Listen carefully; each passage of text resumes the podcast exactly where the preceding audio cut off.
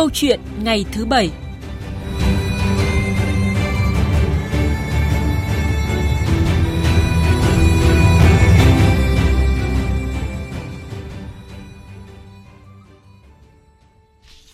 Thưa quý vị, thưa các bạn, như thường lệ bây giờ sẽ là thời gian của câu chuyện ngày thứ Bảy.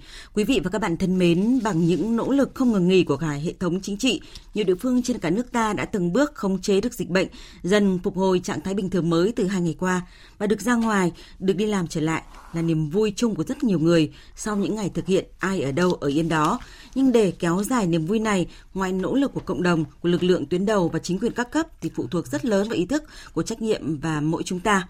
Vâng, trạng thái bình thường mới thì phải tạm bỏ thói quen cũ cũng là chủ đề câu chuyện ngày thứ Bảy ngay sau đây. Và hai vị khách mời tham gia chương trình là bác sĩ Phan Ngọc Huy đang công tác tại Bệnh viện Dã chiến 12 do Bệnh viện Gia Liễu, Thành phố Hồ Chí Minh phụ trách và nhà báo Ngô Bá Lục. Quý vị và các bạn quan tâm tới nội dung này thì có thể gọi điện chia sẻ quan điểm của mình với chúng tôi qua số máy điện thoại là 0243 934 9483. Bây giờ thì xin mời biên tập viên Thanh Trường và các vị khách mời. Cảm ơn biên tập viên Hồ Điệp. Xin kính chào quý vị thính giả. Xin chào và cảm ơn bác sĩ Phan Ngọc Huy đã tham gia chương trình cùng chúng tôi từ đầu cầu Thành phố Hồ Chí Minh. Anh nghe rõ chúng tôi chưa ạ? Dạ vâng ạ. Bác sĩ Huy nghe rõ tất cả mọi người ạ. Thì đầu tiên thì bác sĩ Huy xin gửi lời chào trân trọng đến với lại anh Trường cũng như là tất cả các quý cho vị khán thính giả hiện đang nghe đến đài BOV1 là chào sức khỏe ạ. Dạ, cảm ơn bác sĩ Phan Ngọc Huy ạ. Xin chào và cảm ơn nhà báo Ngô Bá Lục, tạp chí Sân khấu đã tham gia chương trình của chúng tôi. Xin chào Thành Trường, chào anh Ngọc Huy và chào tất cả quý vị thính giả. Thưa quý vị và các bạn, công tác phòng chống dịch COVID-19 đang đạt được những kết quả khả quan ban đầu. Và như chúng ta đã biết, trong những ngày qua thì ngày càng có thêm nhiều tỉnh, thành phố ở khắp 3 miền kiểm soát được dịch và bước đầu mở lại các hoạt động sản xuất kinh doanh dịch vụ. Nhịp sống của người dân cũng dần trở lại bình thường rồi, sau thời gian dài thực hiện giãn cách với tinh thần là ai ở đâu ở yên đó để chống dịch. Ai cũng phấn khởi và hào hứng cả. Mời hai vị khách mời cùng nghe phản ánh của phóng viên Đài Tiếng nói Việt Nam tại thành phố Hồ Chí Minh. Vào giờ cao điểm sáng, nhiều giao lộ trên địa bàn thành phố Thủ Đức đã xảy ra ùn ứ nhẹ khi các phương tiện dừng chờ đèn đỏ. Đây là điều hiếm thấy với thành phố này trong 4 tháng qua. Các hàng quán mở cửa mua bán trở lại đông hơn, nhộn nhịp hơn so với những ngày trước. Ở các quận huyện khác, các tuyến đường cũng khá đông đúc. Sự thông thoáng và sức sống đã trở lại khi các chốt kiểm soát đã được dỡ bỏ. Các con hẻm không còn bị rào chắn như những ngày trước nên rất quang đãng, dễ dàng di chuyển. Nhiều nhà dân dọn dẹp, lau chùi đồ đạc, nhà cửa. Hàng quán cũng đã bắt đầu mở cửa để chuẩn bị buôn bán trở lại. Đông đúc và nhộn nhịp nhất là các cửa tiệm cắt tóc, sửa xe, cây xăng, v.v. Cuộc sống mà bình thường mới đang trở lại thì nó quá tốt đi. Tại vì là bây giờ nó giải tỏa cái tâm lý là ức chế khi không ra đường được, không hít thở khí trời được. Giam mình cũng 4 bức tường ở nhà hoài thấy nó tù túng lắm. Bây giờ là sau 4 tháng là theo cái chỉ thị 16 thì bây giờ là tóc tai nó dài rồi, bây giờ ra đi hết cho nó nhẹ cái người khác.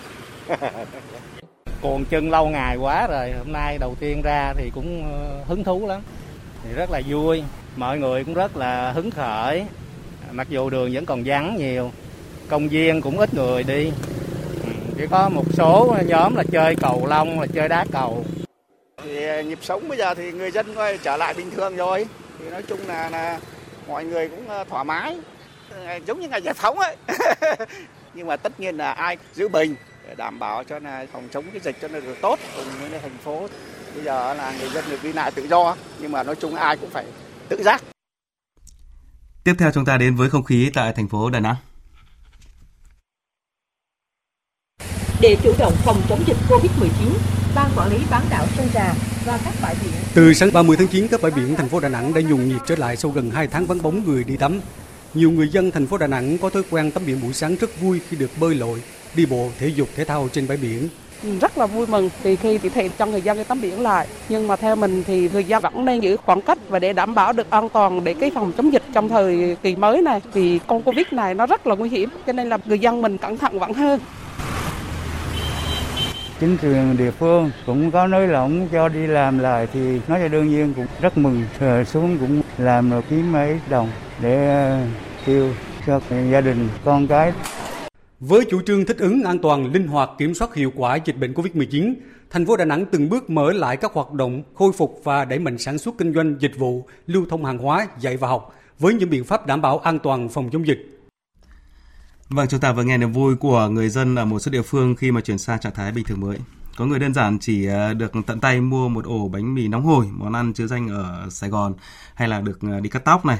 Rồi ở Đà Nẵng thì niềm vui của người dân là được ra bãi biển tắm.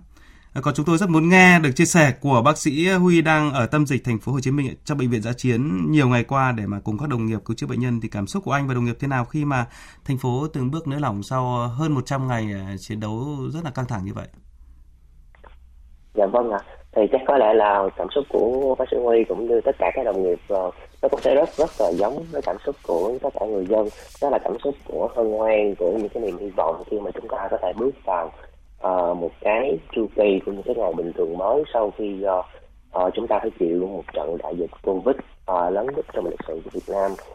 Thì trong cái chuỗi ngày căng thẳng vừa qua thì có lẽ giống bác sĩ Huy cũng như là các đồng nghiệp, ngoài cái việc là đòi tham gia điều trị và theo dõi những cái trường hợp Covid, thì cứ cuối mỗi ngày vào khoảng 6 giờ đến 7 giờ tối thì tất cả chúng tôi lại cùng nhau theo dõi những cái số ca nhiễm mới và đặc biệt là những cái số ca tử vong của mỗi ngày, và được hy vọng là sẽ giảm theo thời gian từ những cái ngày mà nó còn số ca tử vong lên còn khoảng 300 mấy đến 400 ca mỗi ngày, và khi nó giảm thì khi chỉ cần 20 ca, 10 ca thì chúng tôi cũng đã thấy vui rồi. Và khi hiện tại bây giờ thì số ca tử vong mỗi ngày nó cũng đã giảm còn khoảng 200 hoặc dưới hơn, thì đó thực sự là một niềm vui to lớn đối với tất cả chúng ta, đúng không ạ? Dạ vâng. Và hy vọng rằng nó sẽ tiếp tục giảm và sẽ sớm trở về không, đúng không ạ? Cái điều đó là điều mà tất cả người dân chúng ta đều mong chờ nhất, cái điều đó. Ngày đầu nới lỏng giãn cách không rõ là có đúng vào cái ca nghỉ của anh không, hay là việc và khi đó nếu mà vào đúng các nghỉ thì cái việc đầu tiên mà được nới lỏng giãn cách đấy thì anh thực hiện điều gì? Cái đêm mà đêm 30 tháng 9 là cái đêm trực của bác sĩ Huy, thì sau cái đêm trực đó thì buổi sáng thì bác sĩ Huy dậy hơi trễ một chút, và cái cuộc sống của hiện tại, cuộc sống của bác sĩ Huy cũng như một số đa phần của các đồng nghiệp đang công tác tại bệnh viện dã chiến thì chúng tôi thường hay là ở trong cái bệnh viện dã chiến luôn, và ít khi nào ra ngoài và cũng ít khi về thăm gia đình, bởi vì sợ lây nhiễm cho người nhà. Cho nên cái việc đầu tiên của chúng tôi là buổi sáng tôi sẽ rất là tò mò không biết là tình hình bên ngoài như thế nào, bà con cô bác có được sống trở lại cuộc sống bình thường chưa, và liệu là họ có giữ được những cái vấn đề về 5K như là khoảng cách nè, mang khẩu trang nè.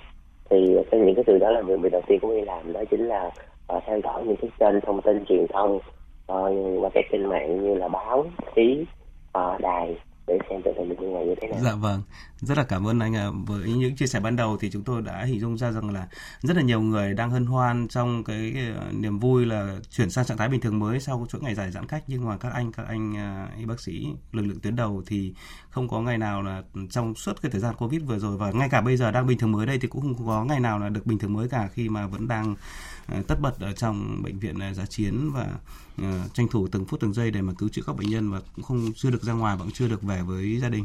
Rất là chia sẻ và rất khó nói được nhiều lời về những cái đóng góp của các anh.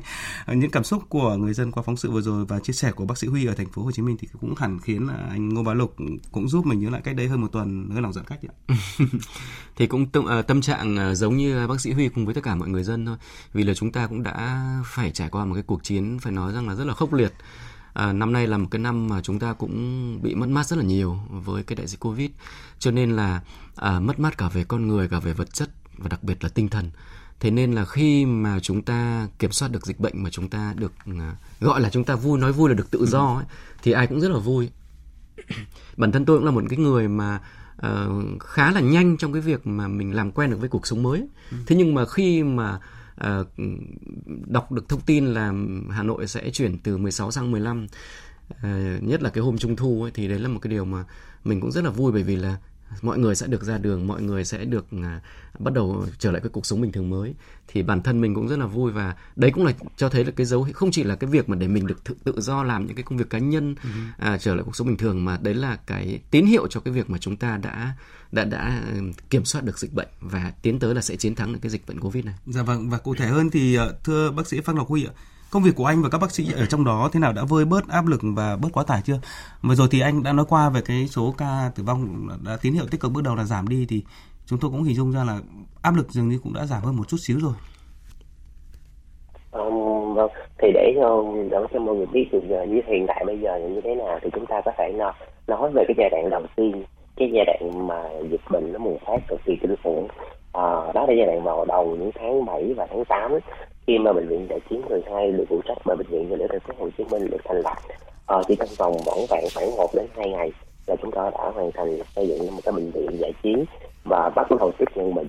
Sau đó khoảng 1-2 ngày là chúng ta đã tiếp nhận, và kể từ lúc đó thì trong khoảng ít nhất cũng khoảng 2 tháng thì Bệnh viện Dã chiến 12 lúc nào cũng trong cái tình trạng quá tải.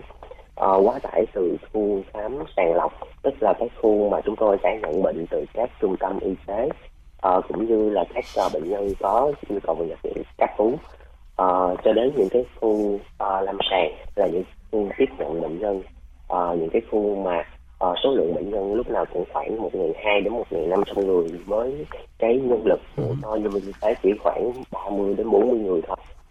Vâng, mà khi mà những bệnh nhân trên khoa lâm sàng đó họ có cái vấn đề gì đó, ví dụ như là họ bị khó thở, SpO2 họ tụt rất là thấp, hoặc là họ bị sốt, nôn ói hoặc cảm giác ngạt mũi đừ đừ, thì họ sẽ được chuyển xuống vào khu cấp cứu, và đó cũng là cái khu mà bác sĩ Huy hiện tại đang công tác ở đây.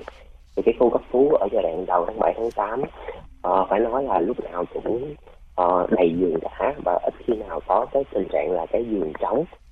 Và khi mà cái số ca của chúng ta nó bắt đầu số ca nhiễm bắt đầu nó giảm dần, và trong khoảng 1 tuần đến 2 tuần gần đây thì phải nói là một tín hiệu rất đáng mừng, khi mà số ca phải nằm ở khu cấp cứu là những cái ca mà cần can thiệp như là thở oxy nè, hoặc là truyền dịch nè, hoặc là truyền kháng sinh, hoặc là đánh kháng viêm kháng đông. Thì những cái trường hợp đó hiện tại là khu cấp cứu chúng tôi đã giảm được khoảng 60 đến 70%. Dạ vâng. Cái tín hiệu này cũng là một cái tín hiệu rất là đáng mừng, khi mà khi có hỏi được thăm những cái đồng nghiệp những cái bệnh viện dã chiến khác thì cái tình trạng này nó cũng ở tương tự như vậy, tức dạ. là chúng ta đã bắt đầu thấy được một cái ánh sáng cuối đường hầm rồi. Dạ vâng.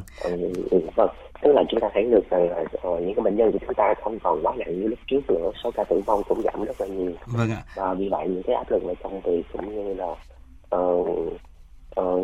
những áp lực của công việc thì chúng tôi cũng đã giảm khá nhiều. Dạ vâng, ai trong chúng ta thì cũng mong rằng là dịch bệnh ngày càng xu hướng giảm đi, để các bác sĩ và lực lượng tuyến đầu được sớm trở về với gia đình, được làm việc bình thường như trước đây, thay vì ngày đêm luôn trong tình trạng căng thẳng khi mà chiến đấu tại các bệnh viện dã chiến.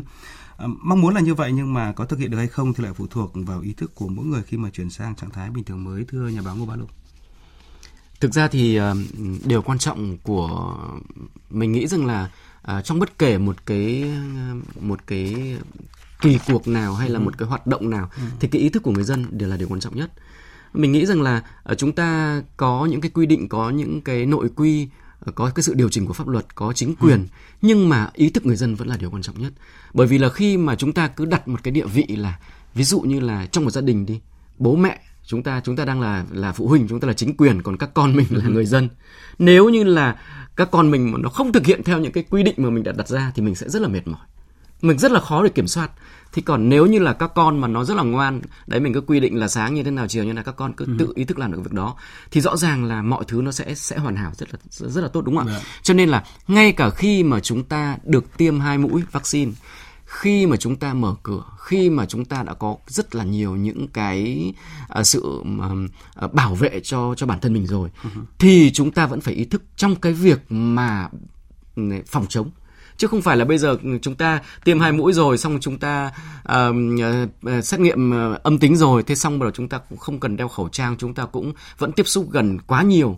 Tức là những cái mà chúng ta làm để có thể là nguy cơ để lây nhiễm bệnh, mà cái nguy cơ lớn thì nó hoàn toàn có thể khiến cái thành quả của chúng ta sụp đổ. Cho nên là điều quan trọng nhất là ý thức của người dân, ý thức của mỗi con người trong cái việc mà chúng ta phải xác định là sống chung với lũ, sống chung với Covid. Tức là chúng ta xác định là chúng ta sẽ không thể nào mà diệt cái con Covid này ra. Bây giờ cả thế giới bùng phát như thế, thế thì bây giờ chúng ta chấp nhận là chúng ta sẽ sống chung với nó. Vậy thì khi sống chung với nó, giống như là chúng ta biết là nhà chúng ta có thể bị kẻ trộm đột nhập bất kỳ lúc nào, mặc dù cửa nẻo chúng ta làm rất tốt, đúng không? Nhưng nếu mà chúng ta có ý thức thì chúng ta luôn luôn tìm cách trước khi đi ngủ chúng ta vẫn phải kiểm tra lại một lần nữa. Thế thì nếu mà chúng ta chủ quan thì chúng ta có thể sẽ thất bại. Cho nên là ý thức người dân tôi nghĩ rằng là vẫn quan trọng nhất, kể cả khi chúng ta được trang bị đầy đủ những cái thứ mà chúng ta coi như là an toàn thì chúng ta vẫn phải có ý thức để phòng chống. Vâng, chúng tôi cũng rất được muốn nghe ý kiến của bác sĩ Phan Ngọc Huy ạ. Vâng, tôi hoàn toàn đồng ý với lại ý kiến của anh Lộc ạ. Thì thật sự thì nhà nước của chúng ta đã có những cái chính sách phải nói là rất là tích cực. Ví dụ như là lập hàng loạt những cái bệnh viện dã chiến và thậm chí là những cái trung tâm điều trị cung cấp oxy cho bệnh nhân ở các trường tiểu học, trung học phổ thông, hay là những cái chiến tiêm vaccine phải nói là thần tốc. Tiêm vaccine thần tốc có nghĩa là chúng ta có thể tiến hành tiêm có thể 500, 600 đến 800 ca mỗi ngày cho một đội tiêm chỉ với 4 đến 5 thành viên của nhân viên y tế.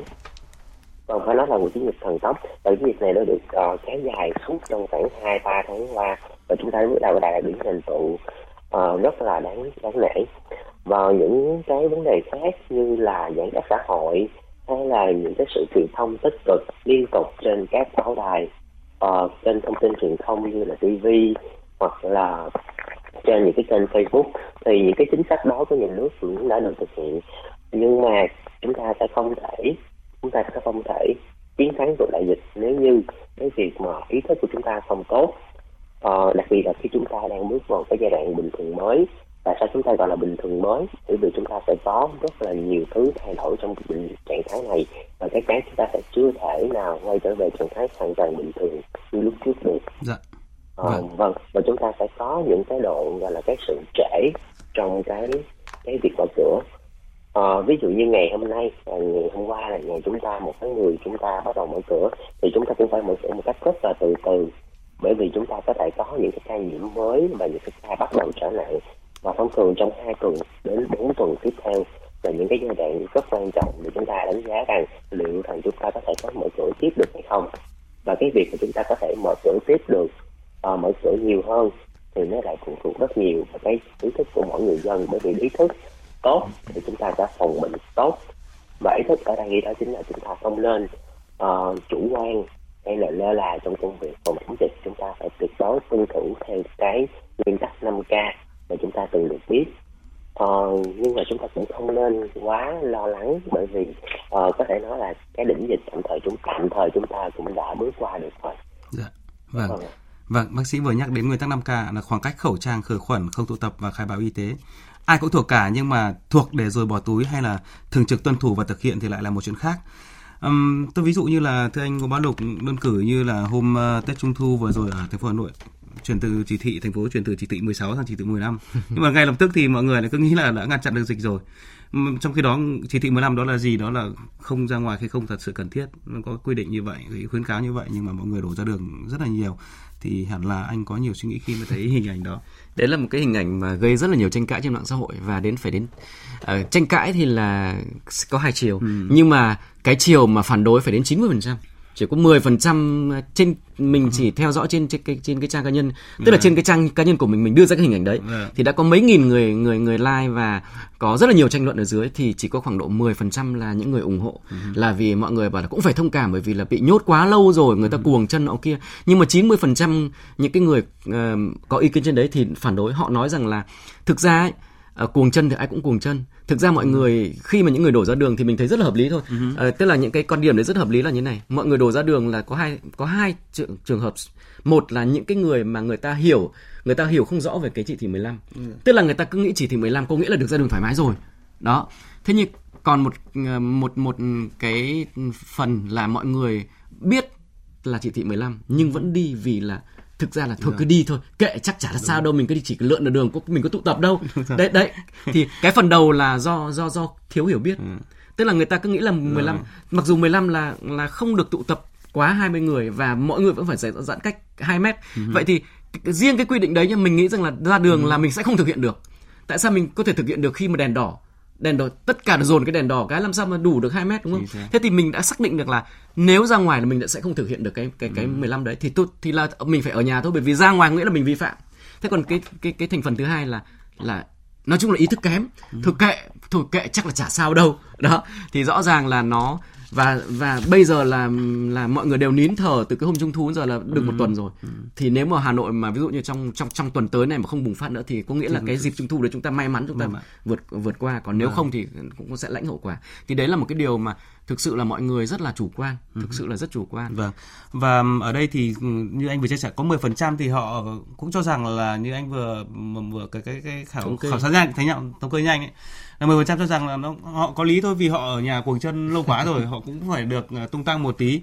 Nhưng mà đấy cũng là cái lý của họ. Nhưng mà tôi nghĩ rằng là nếu mà chúng ta nhìn rộng ra, đặc biệt là như bác sĩ Huy và các anh hàng bao nhiêu tháng trời rồi đã được về với gia đình đâu, và thậm chí không phải được ngủ cơ. Với lại trước mình thấy là chính là các bác sĩ nói một cái câu này mà mình nghĩ rằng là cần phải truyền thông cái câu này. Dạ. Là các bác sĩ có nói rằng là thà bạn ở nhà 3 tháng với máy lạnh, với đầy đủ thức ăn các thứ, còn hơn là nằm ở bệnh viện nằm thở máy mà không có cái oxy mà thở. Rõ ràng là đó là một cái mà thực tế chứ không phải là một lý thuyết. Vâng, và chúng tôi cũng rất muốn nghe bác sĩ Phan Ngọc Huy ạ. Dạ.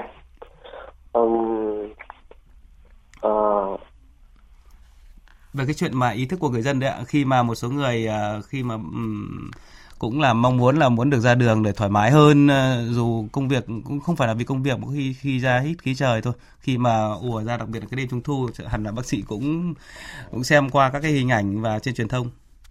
Dạ vâng, thì tôi thấy thì cái đó cũng là một cái nhu cầu, cái nhu cầu là mọi người muốn được khỏe khoả, mọi người muốn được thấy một cái gì đó tích cực hơn trong cái đại dịch Covid-19 này, khi mà chúng ta phải chứng kiến quá nhiều cảnh, phải nói là những cái cảnh rất là tàn thương rồi. Thì nhưng mà chúng ta cũng phải cân nhắc trong cái việc lựa chọn như vậy, thì ở tùy theo địa phương và tùy theo hoàn cảnh. Ví dụ như địa phương là tại Hà Nội lúc đó chúng ta đang tuân theo cái chỉ thị 16, 15 đúng không ạ? Dạ vâng. Bây giờ thì giãn cách thêm một tí nữa. Vâng. Dạ, giãn cách thêm nới lỏng thêm một tí nữa. Vâng. Nới lỏng hơn một tí thôi thì chúng ta cũng nên chúng ta có thể tận hưởng một chút cái không khí đó, nhưng mà chúng ta phải tuyệt đối tuân thủ giữ có khoảng cách giữa mọi người xung quanh, cũng như là mang khẩu trang vân vân. Thì nói chung với cái hành động như vậy thì bác sĩ Huy cũng thật sự là rất là thông cảm, rất là đồng cảm, nhưng mà cũng phải nói là cái như vậy thì cũng cái ý thức của người dân chúng ta trong cái phòng chống dịch như vậy là cũng cần cải thiện thêm hơn. Vâng, chúng tôi đã nhận được một ý kiến của thính giả, xin mời kỹ thuật viên đổi máy cho. Theo ý kiến của tôi thì nói chung là hầu như là dịch bệnh này hầu như nó tiềm ẩn nguy cơ cao ở trong cộng đồng rất lớn. Bên cạnh đó là ý thức người dân phải nghiêm chỉnh và thực hiện biện pháp 5K. Nhưng trong khi đó chính quyền địa phương phải giao cho công an cấp xã phường là phải thường xuyên là phải tuần tra vào chợ hay những tụ nơi quán ăn hay là những nơi mà vị trí gọi là nhiều người họ không giữ biện pháp 5K thì phải có biện pháp về xử lý và phạt từ nơi tới chốn. Vâng, rất cảm ơn thính giả. Chúng tôi nhận được một ý kiến của thính giả nữa. 2 ngày trước đây tôi theo dõi đài truyền hình, tôi thấy là người dân ở thành phố ùn ùn đi về. Thì tôi có cái ý kiến như thế này. Chính phủ đã kêu người dân ở đâu thì ở đó. Vaccine thì chính phủ đã lo. Nếu đói thì cứ điện chính phủ đem gạo, đem cơm tới cho ăn. Quân đội đã lo, đã đầy đủ quá rồi. Thời gian ngắn nữa là được yên ổn. Tại sao những người đó không chấp nhận ở đó đi? Và chính phủ cũng có được một cái chính sách là bắt buộc mỗi tỉnh nào cũng phải có trách nhiệm để đem dân về, chuyển dân về, nhận dân về. Nhưng mà tại sao là có trường hợp nó xảy ra? Hay là do tiền không đến đúng lúc với những người đó? Tôi đề nghị chính phủ thanh tra cho kỹ vấn đề này. Vâng, rất cảm ơn thính giả. Ở đây cũng muốn anh Ngô Bá Lộc chia sẻ thêm về những hình ảnh vừa rồi khi mà công nhân về quê. Thì riêng cá nhân tôi thì tôi thấy rằng là ở đây nó có 2 khía cạnh. Thứ nhất phải chia sẻ với người dân, trong đó họ lao động nhập cư, họ đã thời gian bó buộc nó quá lâu rồi, và xa gia đình rất lâu, và đặc biệt là cái kế sinh nhai không có tích lũy. Trong khi đó thì chính quyền thành phố thì cũng đã rất nỗ lực, nhưng mà chúng ta phải hình dung ra là hàng triệu con người như vậy thì rõ ràng ít nhiều tôi cho rằng là cái việc mà hỗ trợ trợ cấp không phải là có thể đến được ngay 100% với tất cả. Và hôm qua thôi thì bắt đầu chính quyền thành phố cũng đã đưa xe, trong một sự cố gắng nhất có thể thì đã dùng các cái xe công để mà đưa công nhân về. Thì tôi thấy hình ảnh đó cũng rất là đẹp và cũng gây nhiều xúc động. Thực ra thì chúng ta cũng bây giờ cái gì chúng ta cũng quy lại từ cái câu chuyện của gia đình của chúng ta, dạ. Thì chúng ta sẽ dễ thông cảm hơn. Tức là nếu như là bố mẹ mà có đầy đủ tiện nghi, có đầy đủ các vật chất, kỹ thuật, các thứ mà ít con thì làm cái gì nó cũng nhanh, cái gì nó cũng công bằng. Nhưng mà nếu mà bố mẹ của chúng ta là Việt Nam thì đâu phải là nước giàu đâu. Thế mà Việt Nam thì đại dịch thì bây giờ là đang là, năm ngoái thì chúng ta là đang là làm tốt, chúng ta là một trong những cái nước mà đứng ở mãi xa Covid. Thì năm nay chúng ta lại đang lên top đầu với những cái mà gọi là thiệt hại về Covid. Thế thì rõ ràng là khi mà chúng ta không có đầy đủ những cái cơ sở vật chất, không có đầy đủ hệ thống, không có cái hệ thống mà nó quá văn minh hiện đại, không có những cái đầy đủ về con người thì làm cái gì nó cũng sẽ chậm. Về cái việc giải ngân ấy, ngay như cái câu chuyện mà chúng ta đi tiêm vaccine chúng ta cũng phải chờ đợi rất là lâu mà. Ngay như mình là trong đối tượng ưu tiên được tiêm đầu tiên mà mình cũng phải là đến tận 6 tháng sau mình mới được tiêm. Chấp nhận thôi. Thế thì ở đây là cái điều này quan trọng này. Cái điều là chúng ta phải chấp nhận là cái việc mà chúng ta đang ở trong cái tình thế thế. Chính phủ chúng ta đã làm nỗ lực hết sức mình. Chúng ta thấy rằng thủ tướng đi tận nơi, thủ tướng phải họp để chỉ đạo từng xã một. Tức là trong lúc nước sôi lửa bỏng, tại sao mà không phải là giao cho tỉnh, giao cho quận? Thực ra giao cho tỉnh, cho quận rồi, nhưng mà nó còn bùng nhùng nhiều thứ. Thôi ông thủ tướng trực tiếp làm luôn. Và khi mà thủ tướng trực tiếp làm thì rõ ràng nó thay đổi. Thì rõ ràng là gì? Rõ ràng chúng ta thấy ở đây rằng cái bộ máy chính quyền cần phải thay đổi, nhưng mà không phải một sớm một chiều. Thế thì ở đây cái ý kiến của bác cũng rất là đúng, và cũng là một cái nhu cầu của người dân cần một cái sự minh bạch trong cái chuyện mà có thể có những cái tiêu cực, nhưng mà cái đấy nó là nhỏ thôi. Mà vấn đề là chúng ta đang bị quá tải mọi thứ. Chúng ta đang chống dịch, xong chúng ta là phải phụ trách cái việc hậu chống dịch, là cái việc mà quan tâm đến đời sống của mọi những cái người công nhân hoặc những cái người gia cảnh khó khăn. Thì hiện tại là chủ trương của chính phủ có và chúng ta đã thực hiện, nhưng mà nó có thể là đến chậm một chút. Thì mọi người tâm lý là hôm nay thông báo là phát lương được ủng hộ đấy, tại sao chúng tôi 3 ngày chưa được, thì mọi người lại có thể bức xúc. Nhưng mà mọi người cũng nên phải hiểu ngược lại là chính quyền chúng ta đang căng mình để chống dịch. Tức là cái chống dịch ấy là nó là nhiệm vụ hàng đầu. Sau đấy thì là những cái việc mà nới lỏng cho việc kinh tế này, cho đời sống dân sinh các thứ thì nó là ở phía sau. Thì phía sau thì nó cũng sẽ chậm hơn. Thì cũng mong là mọi người cũng tức là bản thân mình cũng rất là thông cảm và chia sẻ. Và mình cũng luôn luôn đứng về phía những cái việc phía người dân. Quan điểm của mình trên Facebook cá nhân mình như thế, nhưng mà chúng ta cũng phải thông cảm cho chính quyền. Vâng. Trở lại với cái chủ đề của chúng ta là chuyển sang trạng thái bình thường mới thì phải tạm bỏ cái thói quen cũ trong một cái thời gian nhất định. Khi mà chúng ta vaccine chưa đủ rồi, rồi COVID-19 vẫn đang là đại dịch mà chưa phải trở thành một cái bệnh cúm thông thường. Thì thưa bác sĩ Phan Ngọc Huy, đâu là những cái thói quen mà chúng ta buộc phải tạm quên đi để bảo vệ tốt nhất cái thành quả chống dịch này? Vâng, thì cái bệnh COVID-19 này chúng ta tiên lượng là nó có thể sẽ kéo dài đó, và chúng ta buộc phải sống chung với cái bệnh COVID-19 này trong một thời gian sắp tới. Và để chúng ta có thể quay trở về cuộc sống mà bình thường đó, thì theo bác sĩ Huy thì chúng ta cần phải tạm quên đi một số cái thói quen, và trong đó cái thói quen mà quan trọng nhất có lẽ đó chính là chúng ta cần phải hạn chế tụ tập thôi. Hạn chế tụ tập, và đặc biệt là ở những cái nơi mà quá đông người. Thì như vậy chúng ta giảm một cách đáng kể những cái nguy cơ lây nhiễm cái bệnh lý COVID này.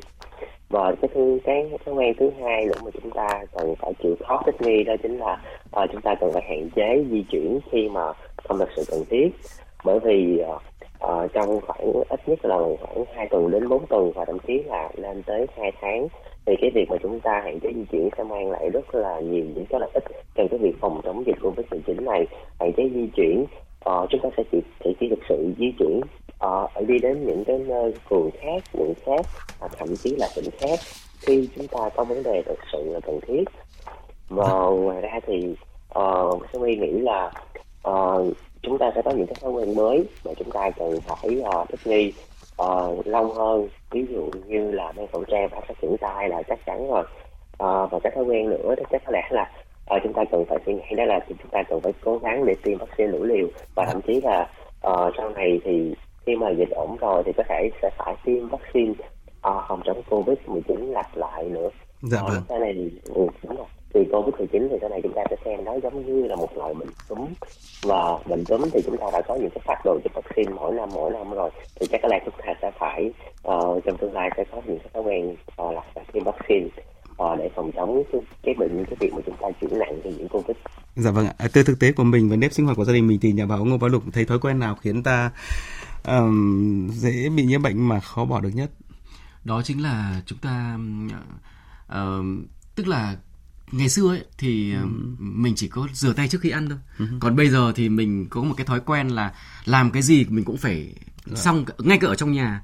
Tức là trong nhà mình là để rất là nhiều vị trí là mình để những cái chai rửa tay sát khuẩn, rửa tay khô ấy. Thế là bất kể bọn trẻ con nó cứ chơi xong cái là phải rửa tay luôn.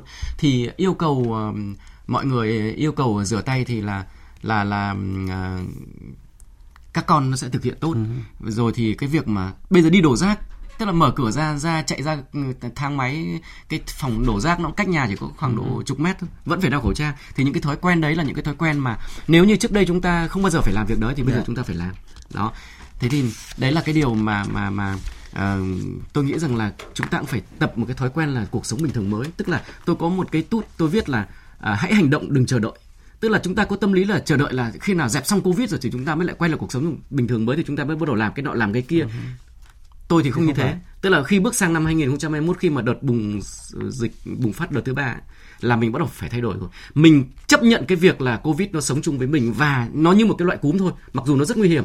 Thế thì mình chấp nhận là bây giờ thay vì mình đi làm cơ quan thì bây giờ mình làm ở nhà. Mình đi làm ở nhà thì đi làm cơ quan 6 giờ dậy thì bây giờ ở nhà mình cũng 6 giờ dậy. Mình cũng chuẩn bị cái tâm thế thế. Khi mà mình có một cái tâm thế như thế thì tất cả mọi thứ nó, mình vẫn ở nhà, mình vẫn làm việc và mình vẫn kiếm tiền bình thường. Thế thì thay vì trước đây mình phải đi ra ngoài mình mới kiếm tiền được thì bây giờ mình vẫn ở nhà kiếm tiền được, và mình coi đấy là đây là công việc của mình và nhà mình bây giờ là cơ quan của mình.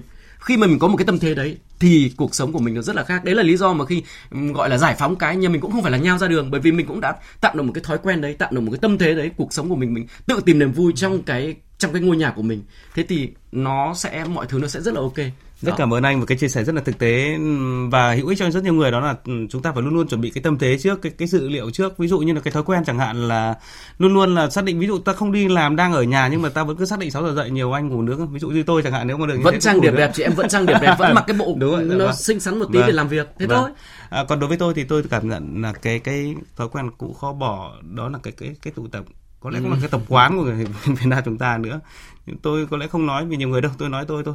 Đôi khi mình cũng nhãn điều cái là hôm nay mình lại lỡ tụ tập đứng hơi đông. Ví dụ nguyên tắc là chúng ta phải đứng cách xa nhau 2 mét cố gắng, và hạn chế khi mà không cần thiết thì không thể nào tập trung đông người. Đấy là cái thói quen đáng phải lưu ý nhất. Cái đó lưu ý nhất. Vâng. Tôi thời gian cũng không còn nhiều rồi, anh có muốn chia sẻ gì đối với những bác sĩ Huy cũng như là các bác sĩ luôn luôn tuyến đầu khi mà chúng ta đang được trạng thái bình thường mới thì các anh ở trong đó vẫn như cũ, Vâng. Thực ra thì hôm nay rất là vui được gặp anh Huy ở đây, bởi vì thực sự là Lục là người mà luôn luôn viết những cái năng lượng tích cực trên trang cá nhân của mình, và luôn luôn nói với mọi người rằng là chúng ta cần phải cảm ơn đội ngũ bác sĩ, chúng ta phải biết ơn họ, phải trân trọng họ. Và hôm nay ở đây thì được gặp anh Huy thì thực sự là rất là vui, và có điều kiện trực tiếp để nói với anh Huy là thực sự bản thân Lục cũng như là những người dân thực sự là rất là cảm ơn các y bác sĩ trên tuyến đầu, bởi vì các anh thực sự là những người hùng. Lục đã nói rất nhiều trên Facebook là họ là những người hùng, và chúc các anh sức khỏe và luôn luôn là tiếp tục với cái, ngoài cái việc đam mê với nghề y, mình còn là sự trách nhiệm nữa. Và một điều đặc biệt là Lục rất là mong muốn là tức là nhà nước sau cái đợt dịch này thì sẽ có những cái chế độ đãi ngộ cho tất cả các y bác sĩ, không chỉ là những cái lời khen bằng tinh thần mà sẽ kể cả vật chất, và có những cái chế độ đãi ngộ nó đặc biệt hơn nữa đối với đội ngũ y bác sĩ, bởi vì là chính họ đang mang lại cái sự bình yên, chính họ đang mang lại cái sự sống cho chúng ta. Thì đấy là một cái điều mà Lục rất là biết ơn, và cảm ơn anh Huy, cảm ơn tất cả các y bác sĩ trên tuyến đầu. Và còn tôi thì cảm ơn các anh chị và các chị y bác sĩ, anh Huy đó, và tôi cảm phục được cái sự tận hiến của anh các chị. Xin mời anh Huy. Dạ vâng.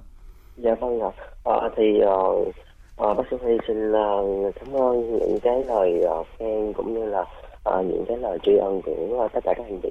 Thì cái việc mà con cuộc cái hành quả mà chúng mình có ngày hôm nay của chúng ta nó không chỉ là riêng của ngành y tế đâu ạ. Bởi vì ngành y tế chỉ đóng góp một phần cho công cuộc chống dịch trong việc điều trị và giúp bệnh nhân vượt qua những cái cơn hoạn nạn, nhưng mà cái công cuộc chống dịch mà thành công hay không nó lại là phụ thuộc vào rất nhiều những cái yếu tố khác, và trong đó phải kể đến những cái công lao, những cái công sức lớn lao của các đối tượng như là tình nguyện viên. Với việc trong bệnh dã chiến của bác sĩ Huy thì các tình nguyện viên làm việc rất là tích cực và rất là hăng say luôn rồi, và họ không đòi hỏi bất kỳ một cái lợi ích nào cả, nhưng họ vẫn làm việc một cách phải nói là đáng nể và đáng kính, và thậm chí là có một số tình nguyện viên họ chỉ mới chích một mũi vaccine thôi, nhưng mà chỉ 2 ngày sau là họ đã lên đường để vào bệnh viện dã chiến và làm việc đến bây giờ. Và hàng loạt những cái còn lực lượng khác như là lực lượng công an, lực lượng dân quân tự vệ, họ đã tạo nên được cái giãn cách xã hội để giúp chúng ta hạn chế tối đa cái tình trạng lây nhiễm, và đó mới là những cái điều mà quan trọng trong công cuộc phòng chống đại dịch. Dạ vâng. Những việc này cũng xin gửi lời cảm ơn và tri ân sâu sắc đến tất cả những lực lượng đó, lực lượng tình nguyện viên, công an, dân quân tự vệ, và đặc biệt là các anh chị bên ngành truyền thông, bởi vì có truyền thông thì chúng ta mới đưa được những cái thông tin này đến với lại người dân, mà nếu không có truyền thông thì chắc có lẽ chúng ta cũng sẽ những người dân cũng sẽ không phải biết về cái tình trạng này và bệnh Covid này nó nguy hiểm như thế nào, hay là cũng không có truyền thông thì người dân cũng sẽ không biết được rằng là chúng ta đã và đang bắt đầu nhìn thấy ánh sáng cuối đường hầm rồi. Dạ vâng. Vâng, xin cảm ơn bác sĩ Phan Ngọc Huy với những chia sẻ vừa rồi, mà chúng tôi cũng rất là cảm ơn những đóng góp âm thầm của rất là nhiều lực lượng khác nữa, đặc biệt là các lực lượng tình nguyện viên. Họ không phải việc biết là họ không phải việc của riêng họ, mà họ luôn luôn hy sinh cái quyền lợi cá nhân để mà vì cộng đồng. Và như chúng ta đã biết là cả nước đang nỗ lực tiêm vaccine COVID-19 và thực hiện các biện pháp giãn cách để mà ngăn chặn sự lây nhiễm của dịch. Vaccine ngừa COVID-19 dù rất khan hiếm nhưng mà nhà nước cũng vẫn đang cố tìm mọi cách để nhập về để tiêm cho người dân chúng ta. Nhưng mà có một loại vaccine khác rất cần và luôn có trong mỗi người, đó là vaccine ý thức. Hãy khơi dậy vaccine ý thức phòng bệnh để mà bảo vệ chính mình và gia đình, rộng ra là bảo vệ cộng đồng. Một lần nữa cảm ơn nhà báo Ngô Bá Lục và bác sĩ Phan Ngọc Huy đã tham gia chương trình. Cảm ơn quý vị thính giả đã quan tâm lắng nghe, theo dõi và gửi phản hồi tương tác về cho chúng tôi. Vâng ạ, chúng tôi xin cảm ơn hai vị khách mời, và chúng tôi xin nhắc lại là chúng ta cần phải khơi dậy vaccine ý thức phòng bệnh để bảo vệ chính mình và gia đình, và rộng hơn là bảo vệ cộng đồng.